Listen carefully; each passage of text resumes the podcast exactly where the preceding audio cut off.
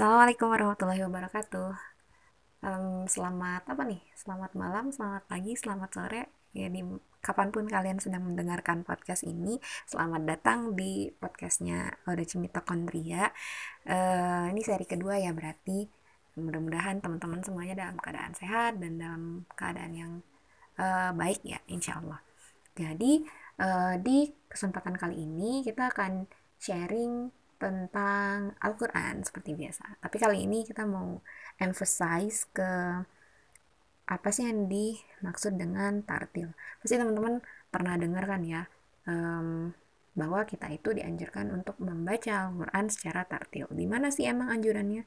Anjurannya itu ada di Quran Surah Al-Muzammil ayat ke-4 ya kan. A'udzubillahi minasyaitonirrajim. Auzid alaihi warattilil Qur'ana tartila. Artinya, kalau di terjemahannya itu, bacalah Al-Quran itu secara perlahan-lahan. Tapi tartil itu um, sebetulnya kalau dimaknai ini menurut Ustadz Adi Hidayat itu adalah bacaan yang tertib tertib itu artinya berurutan kayak gitu misalnya dari Al-Baqarah ke Al-Imran terus dari Al-Imran ke uh, An-Nisa gitulah berurutan gitu ya terus um, baik dan benar. Nah, baik dan benar ini teman-teman kita dapatkan dengan cara mempelajari ilmu tajwid kayak gitu. Nah, speaking of ilmu tajwid nih, ini kita perlu belajar banget karena kenapa sih kita harus mempelajari ilmu tajwid agar kita membacanya persis atau kalau misalnya nggak bisa persis banget nih kita minimal mendekati bacaan Al-Quran itu pada saat pertama kali dia diturunkan. Jadi kita menjaga keaslian dari Al-Quran itu sendiri begitu. Nah, e, caranya adalah dengan mempelajari ilmu tajwid. Di mana kita pelajarinya? Kita pelajarinya di e, kelas-kelas tahsin nih kalau bisa. Jadi um, apabila kita berkesempatan, alangkah baiknya gitu. Kita bisa belajar tahsin atau belajar cara memperbaiki bacaan Al-Quran kita. Nah ini baiknya memang kita mengikuti program-program tahsin gitu. Di mana sih kita bisa belajar program tahsin? Oh banyak banget gitu. Di masjid-masjid biasanya tuh kan yang punya program tahsin.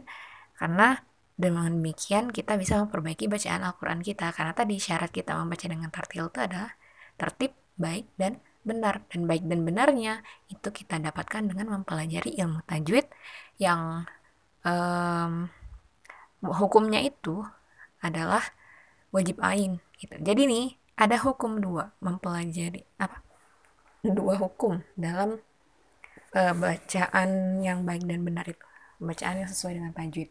Yang pertama membaca uh, dengan baik dan benar itu hukumnya wajib Oke, membaca Al-Quran dengan baik dan benar itu tuh hukumnya wajib ain, fardu ain. Jadi masing-masing kita tuh berkewajiban untuk e, bisa membaca Al-Quran dengan baik dan benar. Tapi kalau mempelajari teori-teorinya, teori-teori apa namanya ilmu tahsin itu, um, kayak misalnya nih, apa ya, idgham itu berapa jenis, namanya apa saja, bla bla bla bla bla bla bla Nah, ilmunya, teori-teorinya itu sifatnya fardu kifayah. Artinya cukup satu orang misalnya, cukup ada perwakilan di dalam satu komunitas yang bisa memahami ilmu tajwid teori-teorinya untuk bisa mengajarkan kepada orang lain. Tapi kalau apa e, kewajiban untuk bisa membaca Al-Quran dengan baik dan benar itu adalah kewajiban individu gitu. Nah, tapi akhirnya kan kita jadi tahu ya bahwa kita harus mempelajari ilmu tajwid juga pada akhirnya untuk bisa membaca Al-Quran dengan baik dan benar. Buat apa sih kita mempelajari um, apa Al-Quran itu secara baik dan benar? Karena um, agar kita itu tidak melakukan kesalahan-kesalahan dalam membaca Al-Quran. Dan ini udah dijelasin di podcast yang sebelumnya ya.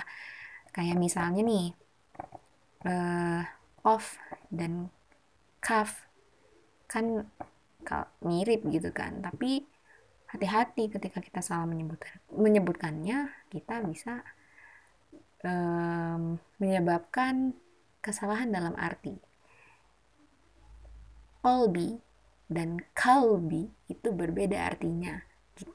kalau kita salah sebut misalnya tulisannya kof nih kolbi eh kita kebacanya kalbi nah itu mah artinya jadi berbeda. Bedanya tuh jauh banget. Kalau kolbi artinya hati kalau kalbi artinya dogo.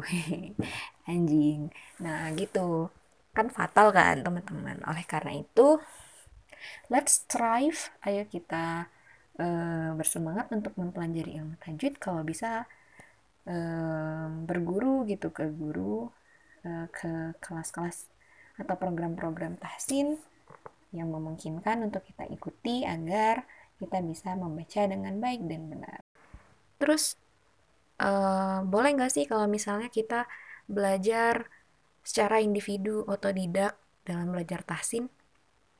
Mungkin bisa ya, tapi hati hati-hati kalau misalnya kita tidak punya guru, kan berarti nggak ada yang mengoreksi. Itulah kenapa kita juga penting kalau memungkinkan atau kalau bisa mengusahakan kita harus mengusahakan untuk bisa belajar langsung kepada uh, guru yang sudah lebih berpengalaman atau lebih berilmu. Sehingga apa? Sehingga kita itu bisa melakukan yang namanya talaki. Talaki itu kayak apa ya simpelnya tuh teman-teman? Saling uh, apa?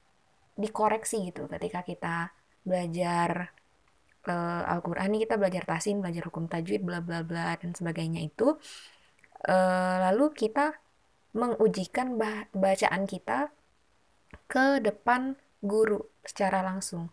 Nah, ketika kita membacakan bacaan kita di hadapan guru itu, nanti dia bisa melihat gerakan lidah kita atau mendengarkan bacaan kita udah benar atau belum. Benar gak nih kita menyebutkan sa itu huruf sin ya benar-benar sa atau jangan-jangan itu kita menyebutnya mirip dengan sya atau kita nyebutinnya malah sa begitu.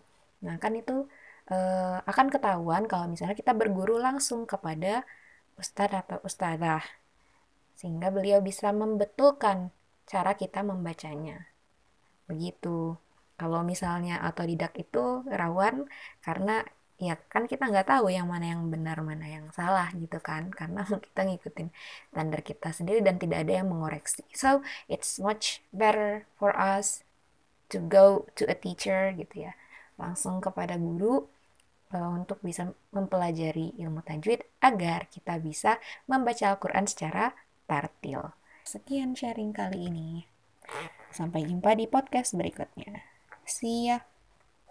Assalamualaikum warahmatullahi wabarakatuh.